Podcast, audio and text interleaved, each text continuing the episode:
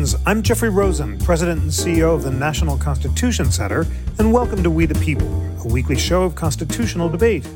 The National Constitution Center is a nonpartisan nonprofit chartered by Congress to increase awareness and understanding of the Constitution among the American people.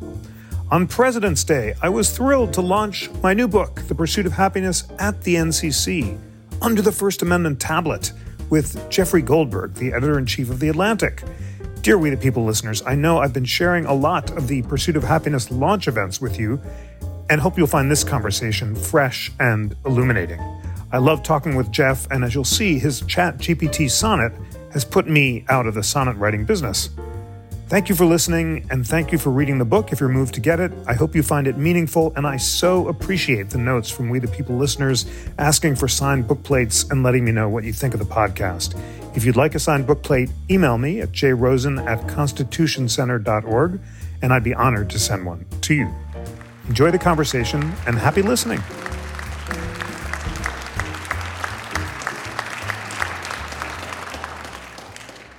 Hello, friends. What a thrill to welcome you to the National Constitution Center on President's Day.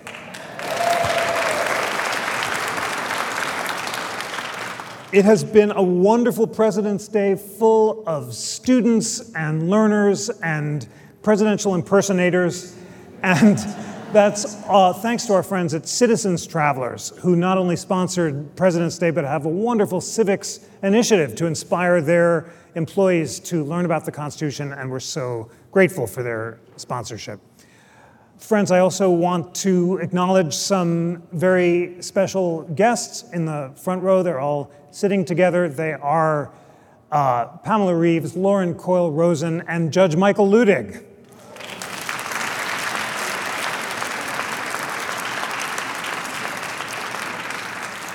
And I must thank Judge Luttig for having had the vision to bring the First Amendment tablet that is shimmering behind us from Washington, D.C. to Independence Mall in Philadelphia.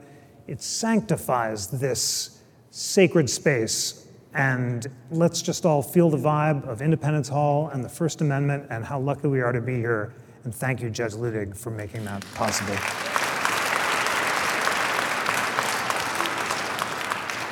I'm so excited that my friend, my editor, the great Jeffrey Goldberg, has come to Philly to talk about the book. You know him, one of the great journalists of our generation. He, he's read it, and I can't wait to hear what he thinks and to have our conversation. Please join me in welcoming Jeffrey Goldberg. Thanks, Jeff. I really do feel like we're operating under the protection of the First Amendment tonight. You know, a, and Judge Luttig, you drove this down in your pickup truck, right? One, one, one slab at a time. It's really quite, it's really quite amazing. Um, thank you, Jeff. Thanks everyone for being here. Um, you all, uh, this is the subject um, uh, of, of, our talk tonight. Um, I guarantee you that in 58 minutes you will be happier than you were when you came in here. or at least you'll have self knowledge that you didn't have before. You'll step up a path for improvement because this book is actually um, it's it's not about the pursuit of happiness as we as a society have come to understand the pursuit of happiness. And you talk about this in the book uh, obviously that, that at some point um, in the 60s perhaps 60s and 70s the me decade especially um, the pursuit of happiness became the pursuit of whatever makes you happy or the do your own thing or you know you do you kind of um, uh, idea. But what you were meant, what you set out to do, and what I think you did successfully, was explain what the founders meant when they used the term pursuit of happiness. And I and uh, it's really an extraordinary book, and it is it's a rare. It's a, and I'll stop being nice to him in a minute. I'm sorry, um, but um, it's it's the rare book that you can call simultaneously uh, a, a, work of original history and a self-help book. And I don't say that in kind of, uh, you know, in a, in, a, in a slight offhand way about some of the trifling self-help books that we see. You actually, uh, in reading this, you will see how great people led their lives uh, and you will be stimulated to think about the way you lead your own life. Um, which brings me to, this, to the foundation story, which I'd like you to tell. Why you wound up writing this book. It wasn't necessarily on your dance card um, before the pandemic, but there you are in the pandemic and you were having thoughts. Tell us how this came to be. Uh, I'm delighted to share that this project it originated during COVID with Benjamin Franklin and the Jews. So that was the connection. Uh, a friend and I had been studying at Adas Israel, our local synagogue in DC, and the rabbi there recommended this project called Musar, or character improvement, where every night you're supposed to make a list of the 13 virtues that were on the list and put an X mark where you fell short. And there are virtues like temperance, prudence, humility, and so forth, which is the hardest one to follow. And you and, and, and, a friend and I tried this. This is Frank Foer, and it was very depressing because there were so many X marks, and we gave it up um, after a while. During COVID, how I, many X marks exactly, on average? If there were 13, no, no, there were seven days of the week. There were like at that point there were seven next to temperance. Or, it was a tough time actually, and it, it's a difficult system to try when you're in an emotionally turbulent time. What I learned during COVID was that this didn't originate with a Hasidic rabbi, but with Benjamin Franklin. And in his, in his, autobiography, he was the one who came up with this 13 Virtues Project in his effort to achieve moral perfection in his 20s. And he had made the list of the virtues, he tried the X marks. He too found it depressing after a while, but was glad that he tried it.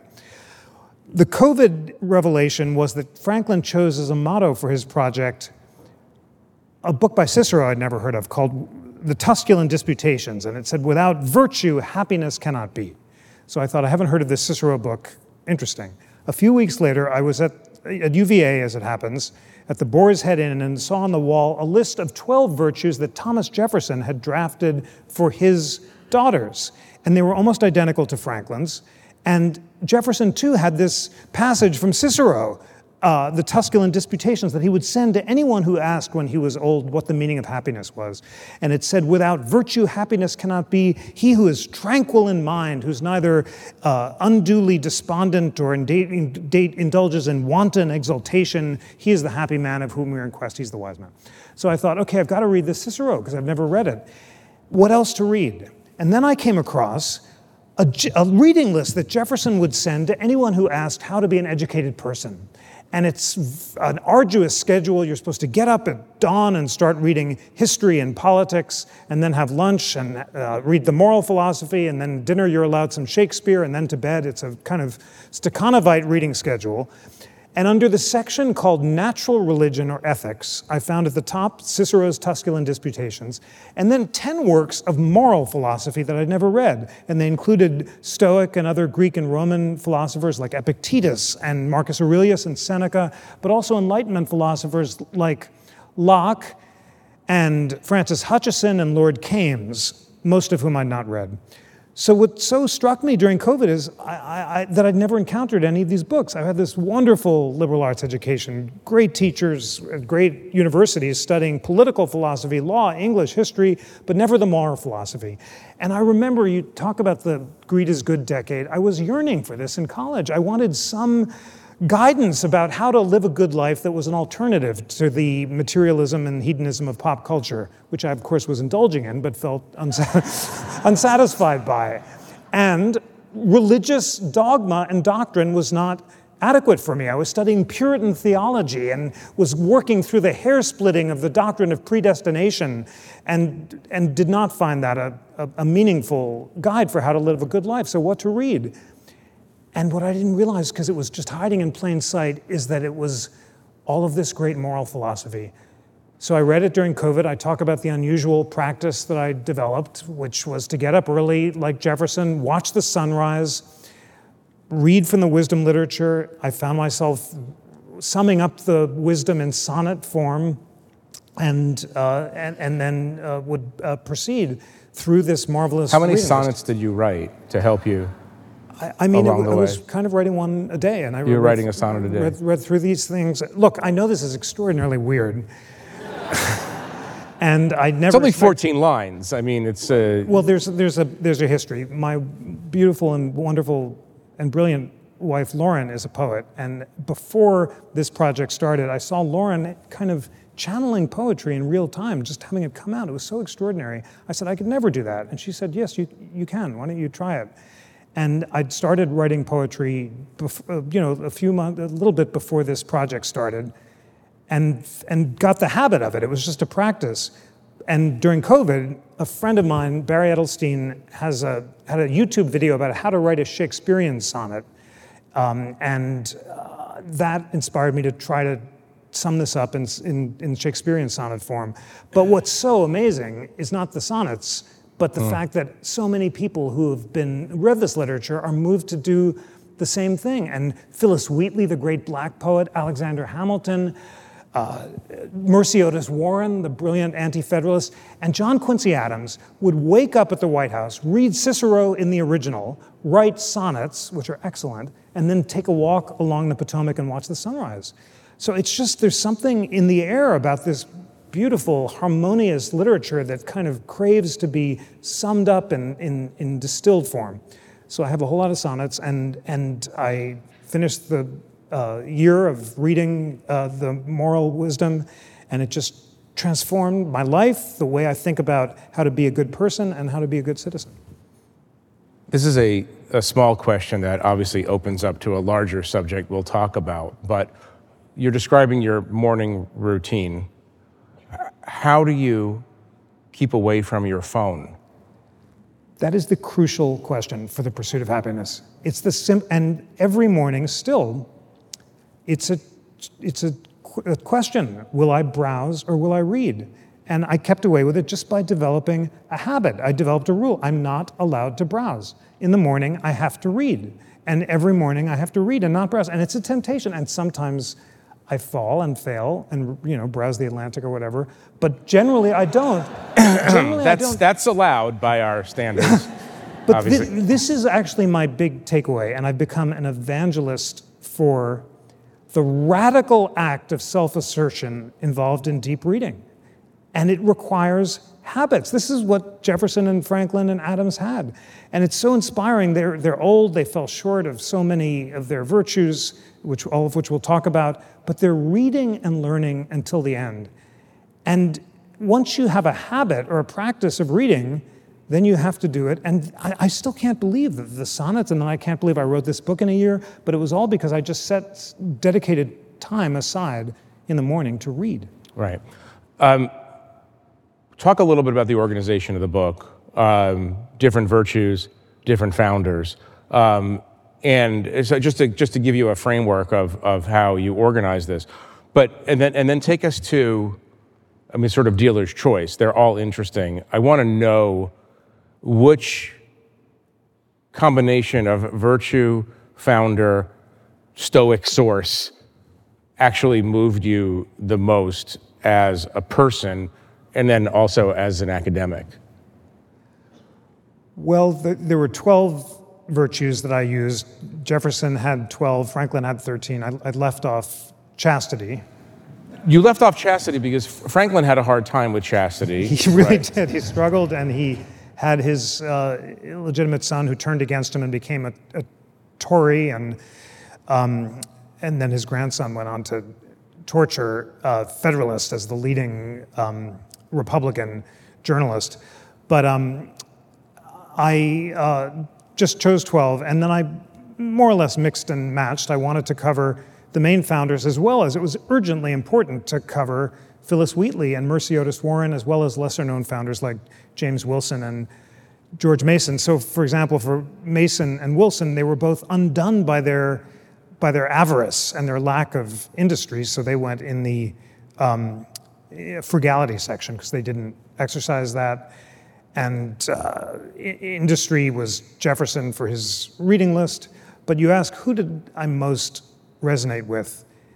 And it was John Quincy Adams. And I was so excited. You were on the train and you texted, John Quincy Adams is extraordinary.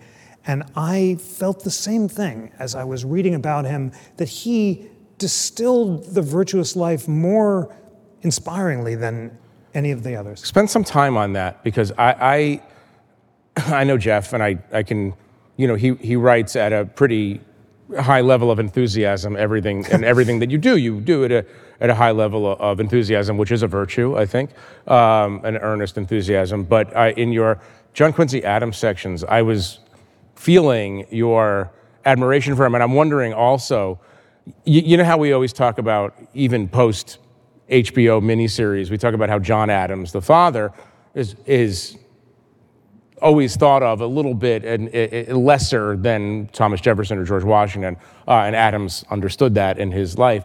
I almost feel like John Quincy Adams is like a, yet another level that th- there is a member of the or a son of the founding generation uh, who's really an extraordinary person, who we don't think about and talk about enough. But why don't you just give like a couple of minutes on on how Quin- John Quincy Adams for you personified?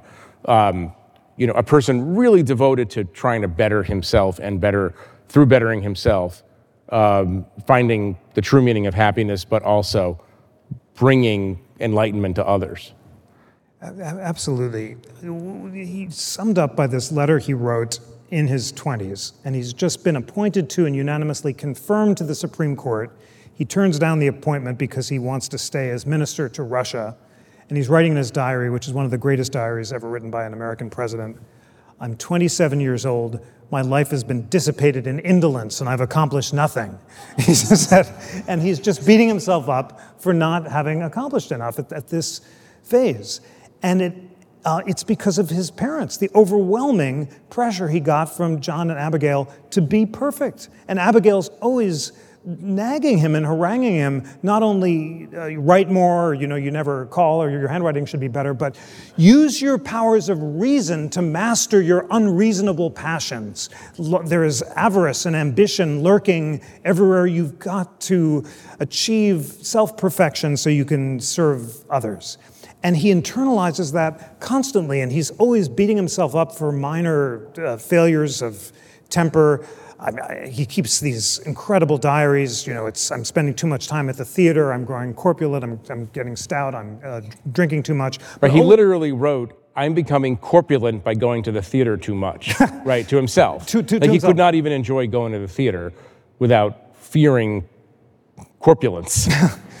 well, I mean, he, he, thought he was drinking, uh, you know, too much, but but but always. Um, he never stops he's so self-aware and he, in, the, in these very vivid raw passages is describing and recording his feelings. It's a spiritual diary. Um, he has a first phase where he's the boylston professor of oratory at harvard reading cicero and reading the literature and quoting from it and taking as his motto cicero's motto from the tusculan disputations the same book that inspired jefferson and the same book that locke and uh, quote as their inspiration. Uh, actually, his motto from Cicero is I plant trees for another century. In other words, the fruits of my labors won't come to fruition now, it's for the future. It's always delayed gratification. And um, he becomes president, and of course, his uh, term ends and uh, uh begins with a defeat by Andrew Jackson in the popular vote, so he views Jackson as a demagogue, but he insists on this program of national Republican uh, internal improvements and envisions a national university and lighthouses in the sky that become the Smithsonian Institution. But he's repudiated by his party, and he's devastated and feels that the world has ended. And then he's been writing these letters to his son about how to be perfect letters to a Christian, constantly exhorting George Washington Adams to live up to their ideals. And the pressure's too much, and, and George Washington becomes an alcoholic and kills himself. And Adams is devastated. He's lost the presidency, he's lost his son. He prays for, for consolation from Cicero, and reading the Stoics allows him to determine to be more useful and serve his country in some ways to make some use of the gifts he's been given. And then he becomes the greatest abolitionist of his time. And he denounces the gag rule in Congress, and he proposes an anti slavery amendment to the Constitution. And this is before the Whig Party is, is fully abolitionist, inspires Frederick Douglass to acclaim him as the greatest of the American presidents, and dies on the floor of Congress after denouncing the war with Mexico and murmurs I am composed. which is a passage from Cicero suggesting finally he's achieved not contentment. Some think he said, I am content, but it was almost certainly I am composed because it's the self mastery and self composure that defines the virtuous pursuit of happiness. I mean, there's so much more. I'll, yeah. I'll stop. But he argued, he argued the Amistad case for four days, uh, you know, uh, the triumph for the enslaved Africans.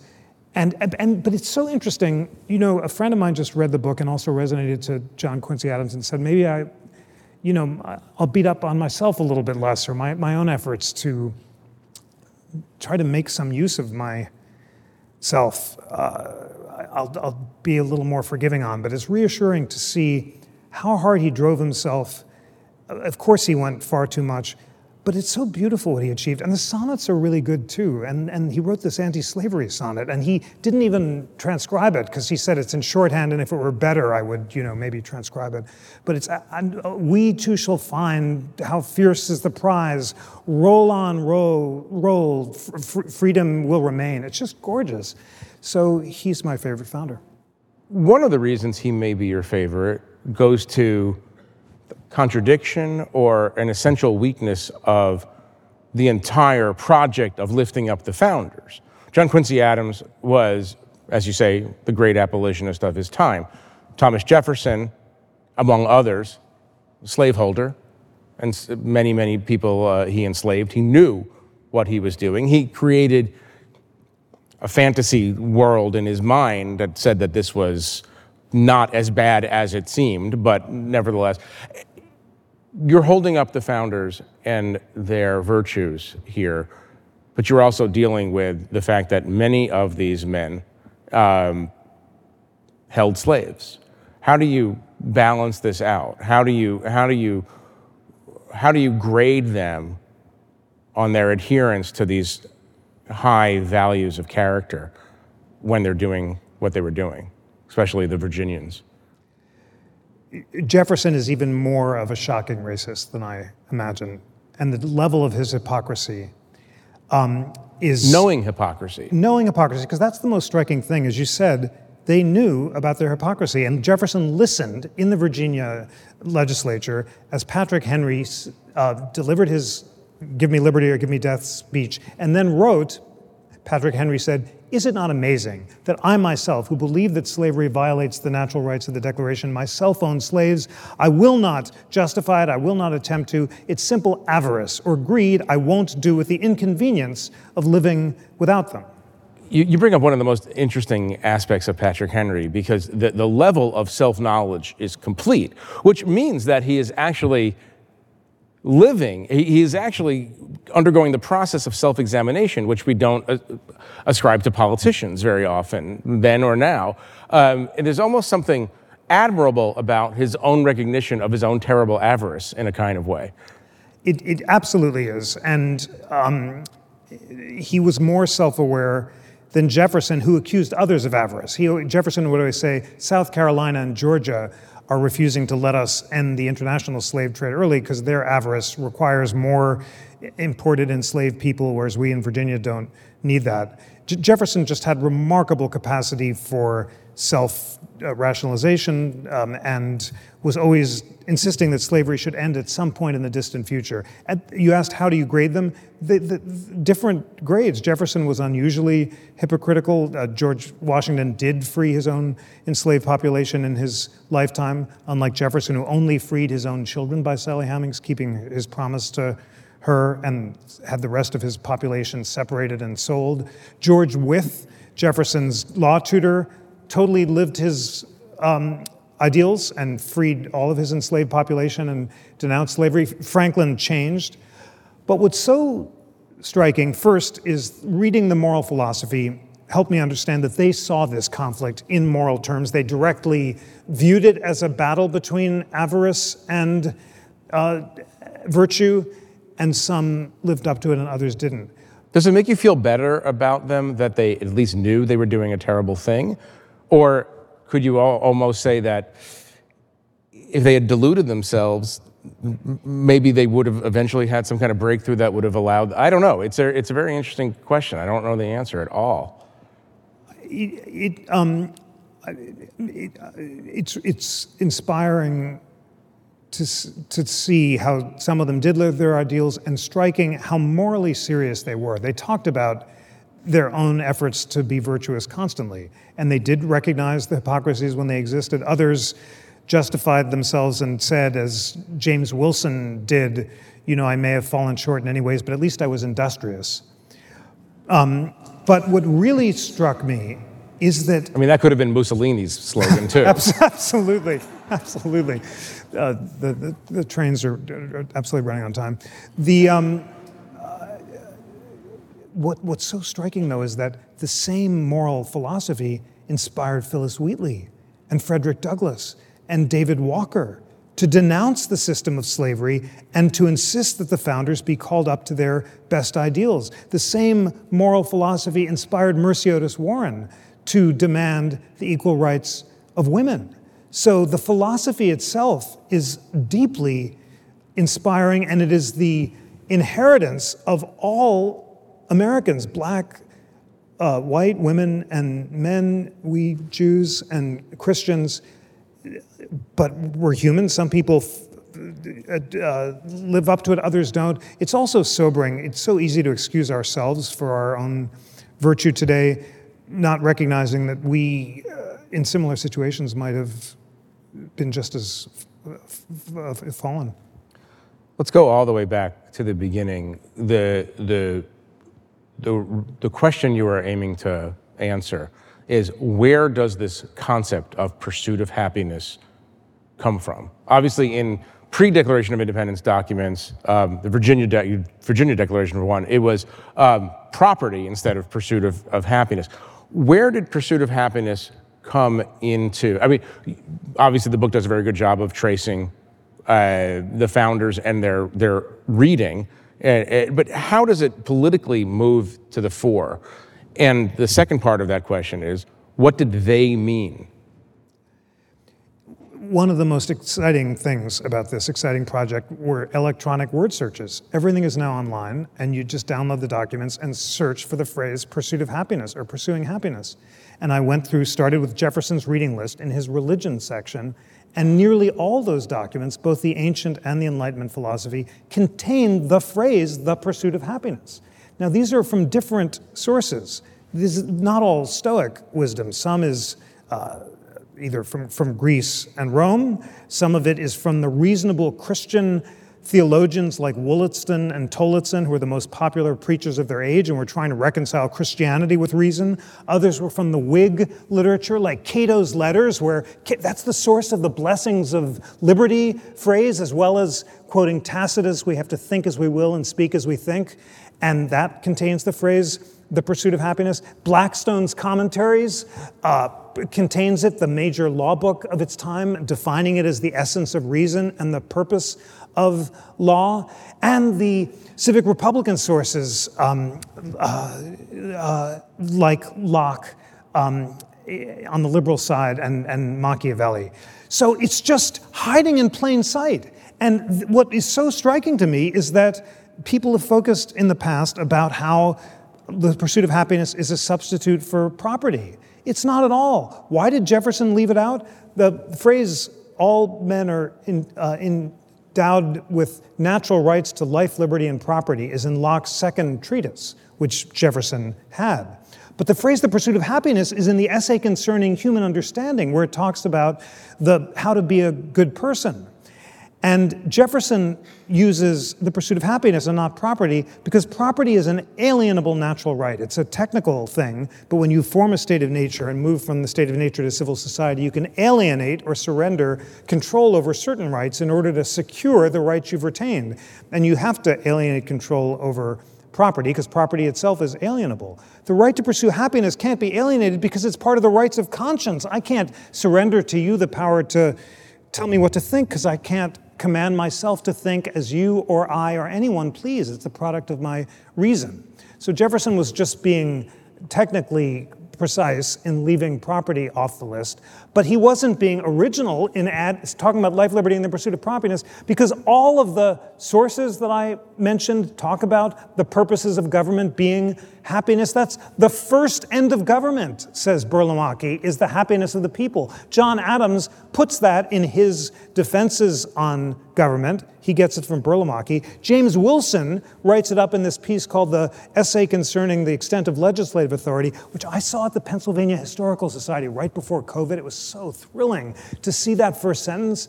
And then I thought, how am I going to get this transcribed? I looked, and gosh, the Quill Project put it online. It was just so cool. So I could go through and follow um, Wilson's footnotes and see that Jefferson had that document by his side. And of course, he had George Mason's Virginia Declaration of Rights, which, whose preamble sounds an awful lot like the Declaration and talks about the pursuit of happiness. So, what's so important about all this is this is not some contested academic thesis I'm putting forward, this, it's, it's absolutely lousy with the idea.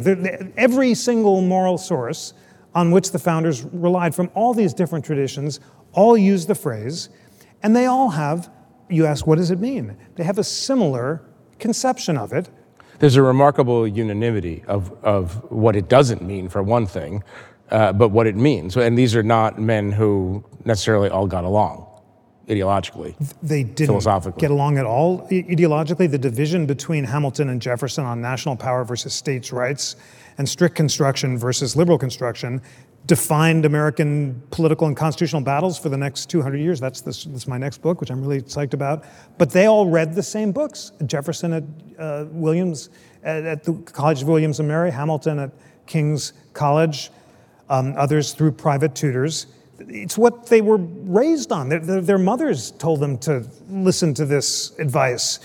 And whether, you know, people dispute how Christian were the founders, they did not embrace the classical virtues of faith, hope, and charity. It was the classical virtues of temperance, prudence, courage, and justice, because that's what the, they got in the moral philosophy. And the Christian thinkers cited Cicero as well. So I was going to ask you that because to the extent that you've gotten any pushback at all, which I'm sure you deal with with equanimity and stoicism, um, the, the, the, the, the pushback you've gotten is that you are scanting the Christian uh, influence over their philosophy and the creation of the founding documents in favor of the Stoics, and and that you know the the though they were some of the founders were theists, not traditional Christians. They were all more profoundly influenced by Christian thought than by Stoical thought.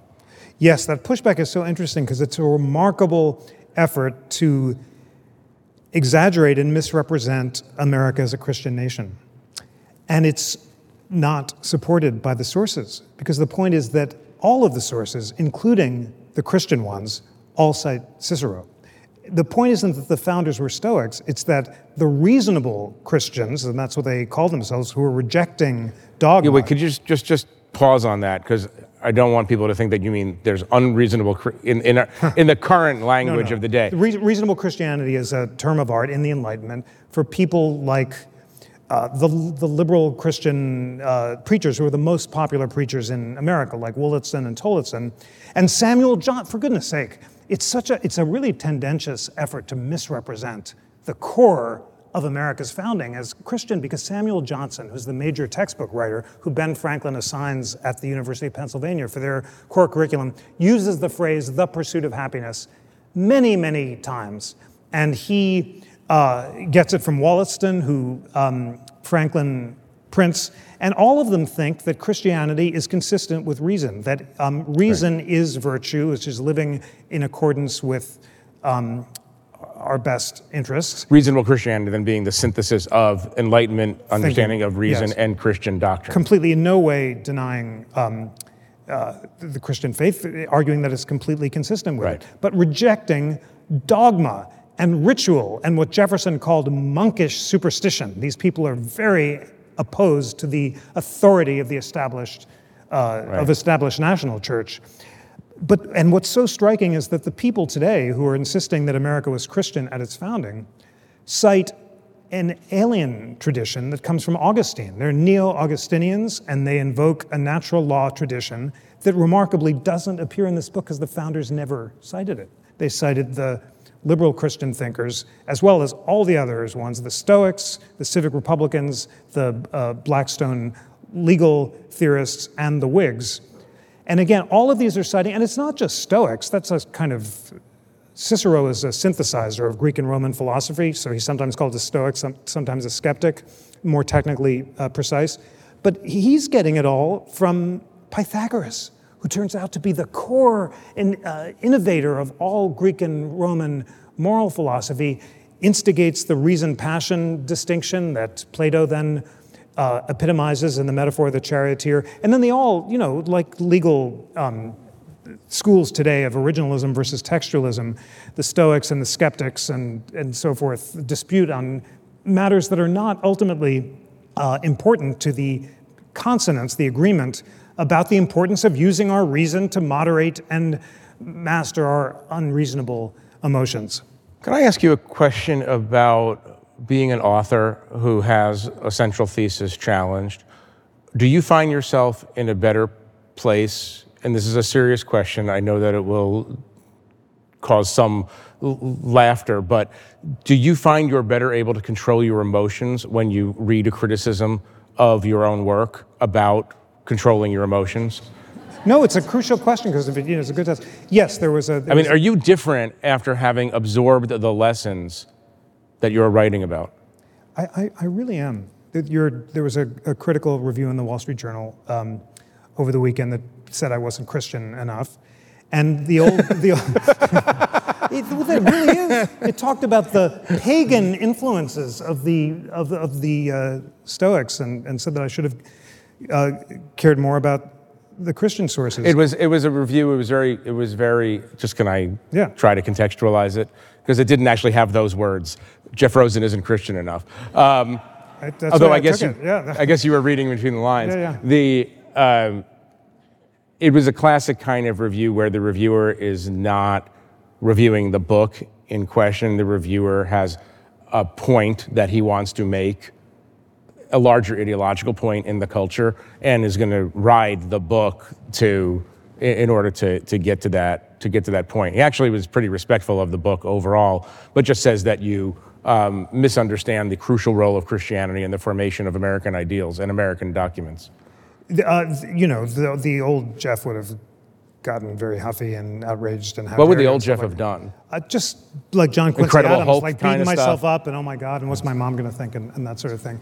But no, uh, the, the main thing that I w- was struck by is the documents speak for themselves. This is, I'm just, his quarrel is not with me, it's with Thomas Jefferson's reading list. I just read the books on Jefferson's reading list and found that they all contained the phrase the pursuit of happiness and found that they all cited the same ancient sources. So I thought it was revelatory. I've also come to understand that there, I mean, I, I wouldn't have thought that a, uh, channeling the core moral philosophy of the founding would be controversial, but there is a division, uh, just as there is on the between the left and the right, among conservatives, between uh, uh, common good and virtuecrat conservatives who th- really take an Augustinian approach and think that there's a single revealed truth that people should embrace, and it's the revealed truth of the Christian church, and, and those and, and classical liberals. And I think I hit a nerve. I, I want to ask you this large question, shifting topics a, a, a, little bit. As I'm reading this, as I'm listening to you, and we're in this place, we're looking at what we're looking at, we know that our, our politicians 250 years ago, uh, and it's almost 250 years ago, uh, actually, uh, were grappling with great, weighty philosophical issues. And they were grappling, even in public in a kind of way, with their own frailties and trying to better themselves in public. There's a part of reading this, and I'm not trying to discourage anyone from reading it because it will make you a better person, but there's a part that, that you come to and you think, my God, what we've lost in our discourse in this country, where, where it's very, very hard, and I'm not talking about the most obvious character who doesn't seem particularly self aware uh, on the national scene.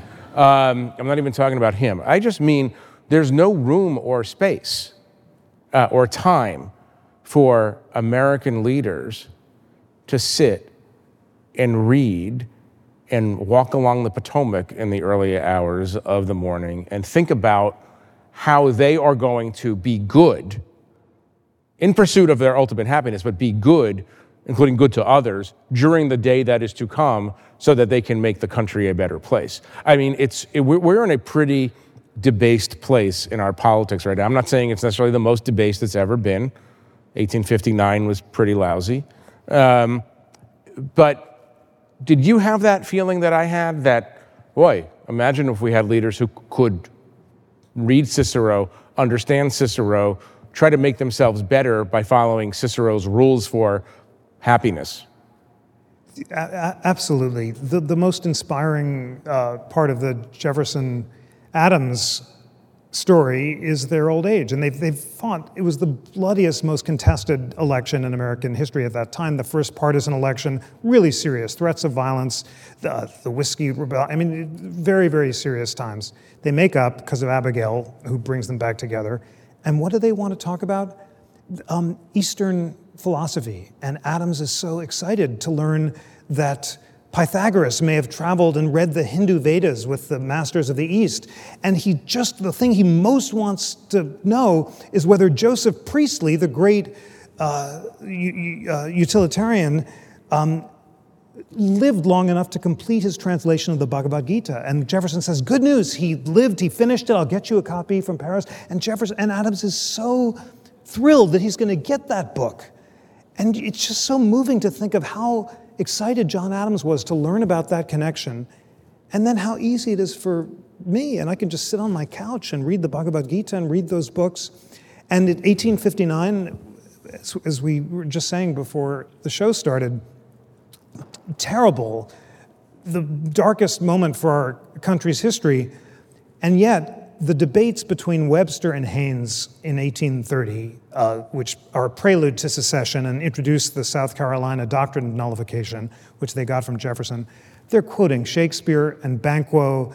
Um, they are trading um, meaningful allusions and metaphors. The level is so high. They were so educated. And not all of them went to fancy schools. They read it in their homes. And Lincoln read it he got the McGuffey reader, which he would just read in his log cabin. And Frederick Douglass, my God, if you want any rebuke, every morning that I do the, I actually browse rather than read, think of Frederick Douglass. What was the point where he felt most crushed in his liberty? It was when his wicked master told his mistress not to teach him to read. And he felt the enslavement of my mind was even greater than the enslavement of my body. And he snuck out and prayed and paid boys on the streets of Baltimore with bread to teach him to read. And then he got this book called The Columbian Orator, which is summed up the classical wisdom with little excerpts. And that inspired him to be the greatest abolitionist of, of all time. And, and books were so precious to them. And, and we can do it too. All we need is the discipline to read. It's absolutely extraordinary. We can do it too, except it seems impossible in this age to imagine our political leadership being contemplative. You know, because I'm, of the, and it's not just social media, and it's not just the coming of AI, but it's all it's those things and, and many more things. I, the whole system seems to be built to work against your virtuous instincts as a politician if you possess them.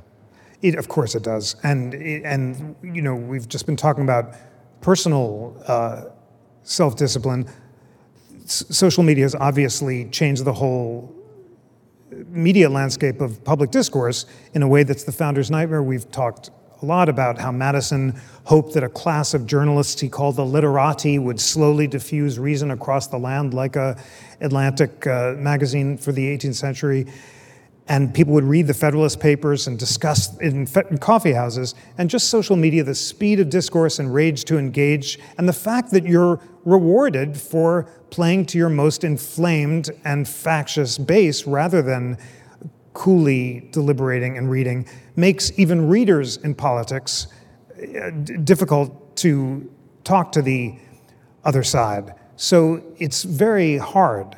But on a personal level, look, I didn't. I've never read this deeply before. This is a very weird project that literally just kind of came to me in COVID. You need. It's a habit. I think in what it is. And many of us read when we were kids in school, and then you get out of the habit. You're, I see some nods over there, and it's just making time, which requires rules. Back to Franklin. So I think that and I want to say it again, it is a radical act of self assertion to read deeply. I'm saying that to the kids we talk to at the National Constitution Center and to all of you. It's so empowering. And it, it's not intuitive. You have to kind of set aside a pattern for it. But it, it, maybe it can save um, our, it can save us as individuals. Whether it can save us as a society is a deep question. And you know, let's now talk about the fact that the founders weren't sure that the experiment could work. And when they, when they said there wasn't enough virtue, they meant en masse, are enough people right. going to be able to control themselves to make right. the thing work? Well, we, we've talked in the past about Madison and his very skeptical nature about, uh, a very skeptical view of human nature and whether. Uh, whether passion could ever be controlled long enough, or whether self-restraint could ever be exercised by large enough people, large enough group of people to actually have a functioning democracy. And I think that is the acute challenge right now. I do want to I want to stay on this this question about the found because I don't want to get into a mode of over romanticizing the founders. I, I, find it pretty romantic already, and so I have to check myself, right? Um, but the question is it's an impossible question. If men and women of the founder's character, intelligence, curiosity, self awareness were in our politics today, in our current system, could they have survived and flourished? Or would what we have developed over time, the things that Madison was so worried about a couple of hundred years ago, have come to pass?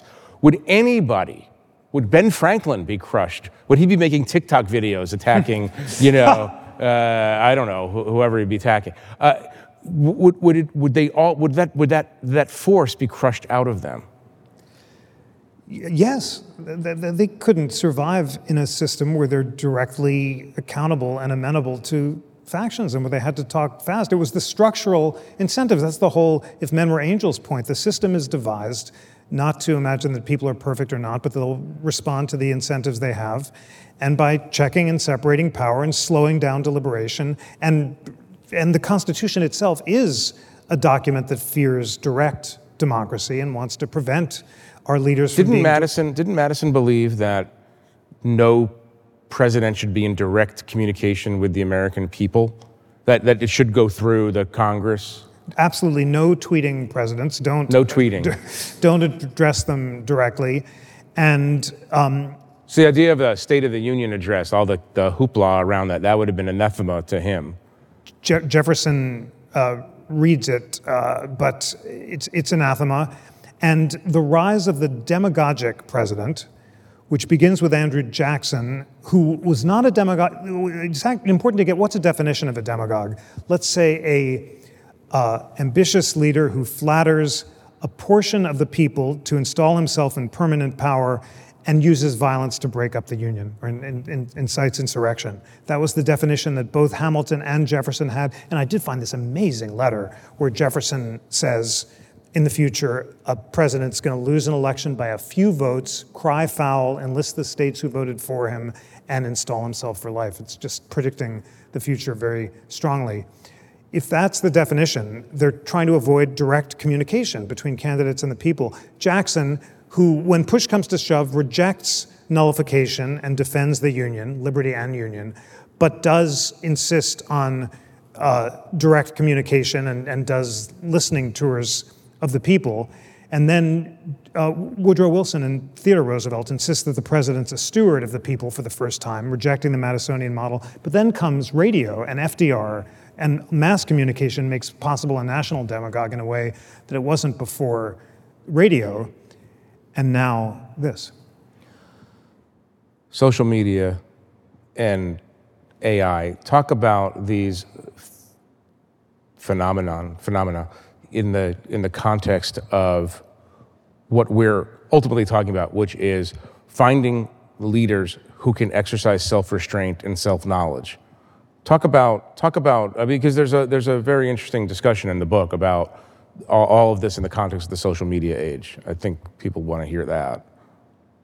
Well, there's certainly uh, social media is, is the antithesis of the Republic of Reason uh, to the degree that um, remember the core definition of virtue is impulse control. It's the marshmallow test. It's waiting. If you take the marshmallow now, you get one. If you wait 15 minutes, you get two. The kids who waited, you know, had tremendous success.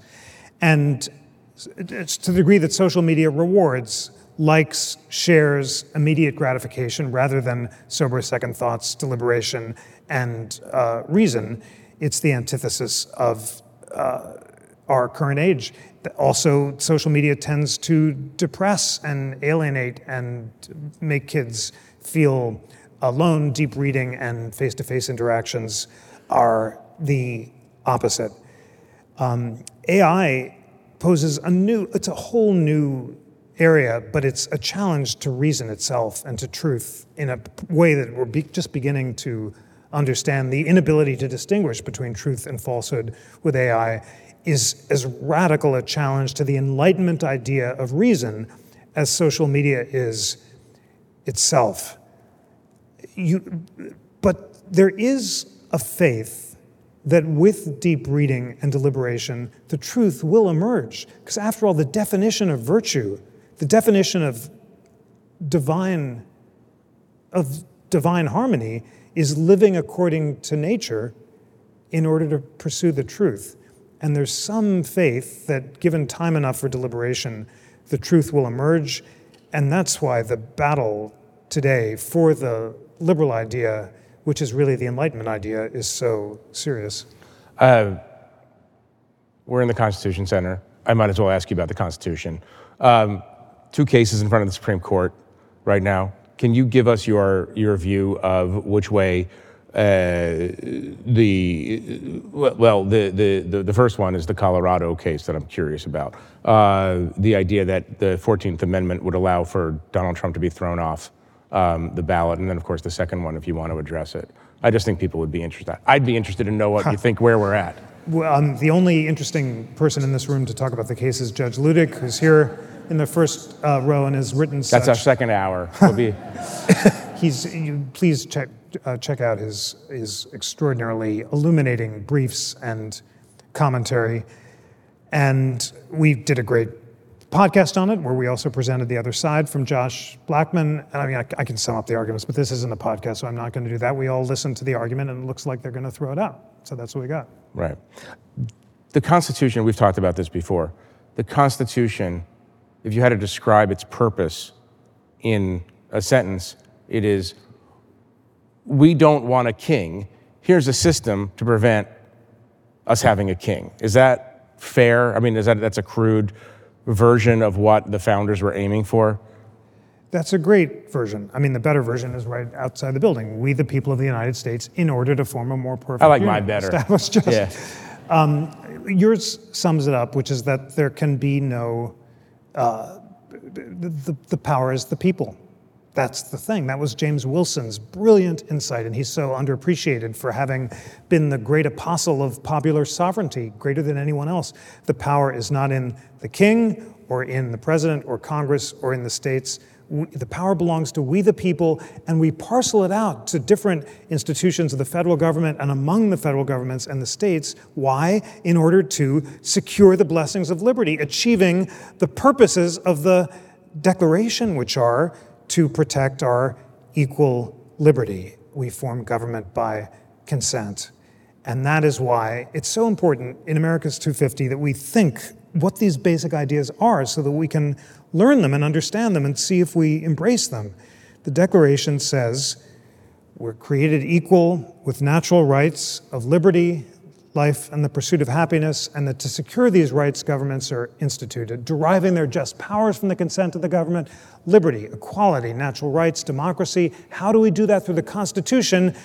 We ensure that that power is in the people. We separate it among the branches. We divide it between the federal government and the states. We have an independent judiciary and a rule of law. Federalism, separation of powers, the Bill of Rights, and the rule of law. It's all there, and that's why it's so good to think together and study and come together and be inspired by the fact that this is a battle for the American idea. It's an idea and it's an experiment and it won't work. And did you see that Emerson came up with the idea of the American idea? It was in the Atlantic um, in the 1850s, and he defines one it, of our most prominent staff writers. he, was a, he was a hit. There was a very hasn't done much lately, I have to say.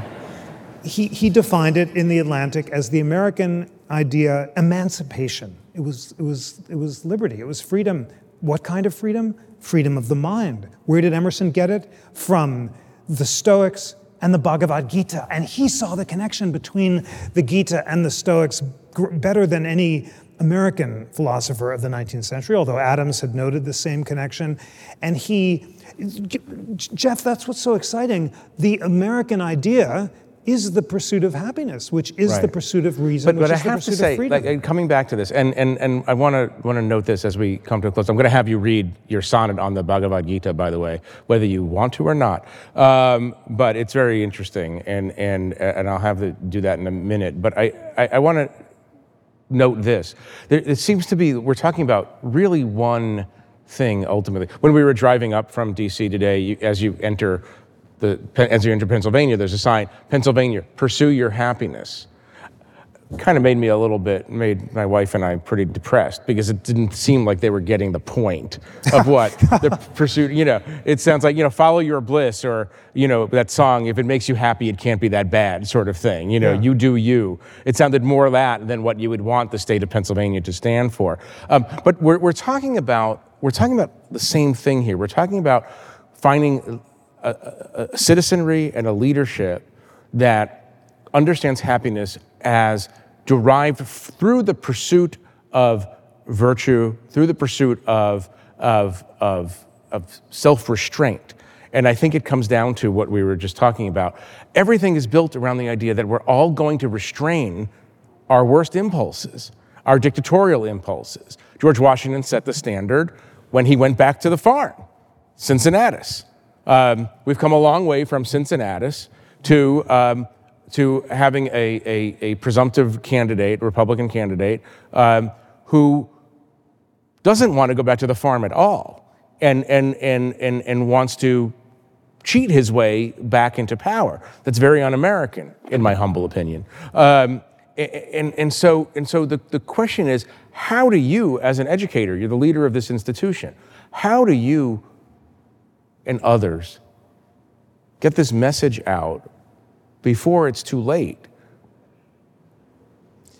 By having conversations like this, by convening all of our phenomenal teachers who are here tonight. And I'm so moved that the members of our Teacher Advisory Council who are uh, teaching this wonderful Constitution 101 class are here. By you, incredible lifelong learners, do you know how moving it is to be a part of this amazing institution and have all of you come and listen to the podcasts and join and, and be lifelong learners. And what we're inspiring people to do is be like all of you who are just taking the time to educate yourself because you know that it is making the best use of your talents and it is the definition of the pursuit of happiness. We need to have a radical movement for learning and exciting curiosity about the American idea and the Constitution and the Declaration that will inspire people to want to learn more. And you have to be, look, we don't know what will happen with politics. Uh, history turns on small contingencies, and wars begin and empires fall based on the smallest of happenstance or a few votes here or a choice there. So no individual can say what's going to happen with our democracy, and these are very serious times. But we can empower ourselves and create this movement, this movement of curiosity and light and learning about the American idea, which will model exactly what the founders hoped for, and regardless of what happens with our democracy, will elevate and inspire ourselves. Um, this is called Notes on the Bhagavad Gita, Book Two Self Realization. Would you read that for everyone? I found the Gita, Neil Shah is here. And Neil is a friend and a member of our board. And a couple of years ago, Neil said to me, read the Bhagavad Gita. I read it as a kid, and it's so meaningful. And it just summed up the core of the wisdom so beautifully for me. Self realization. The wise see the eternal self in all. They have renounced every selfish desire. Not once disturbed by grief or pleasure's call, they live free from lust, fear, and anger. Always act without selfish attachment or desire for the fruits of your actions. Desire can burn to anger. Detachment allows an even mind's satisfactions. Reality lies in the eternal, not in the impermanent we're seeing. Train body, mind, senses, thoughts internal, and unite with the self in all being. Renounce selfish desire of I, mine, me. Enjoy freedom and immortality. Mm, so glorious. And Gandhi summed that up in the phrase, renounce and enjoy. And that's the core of the wisdom. And Adams tried to sum up the core of the wisdom too. And if you need any greater evidence that this is not a Christian or Buddhist or Jewish nation, but one founded on the deep connections among the great spiritual and wisdom traditions, you see Adams saying that it all can be expressed in the hymn of Cleanthes. He said, My understanding, my faith at this point in my life is expressed in the myth of hymn of Cleanthes, love God and all his creatures, rejoice in all things.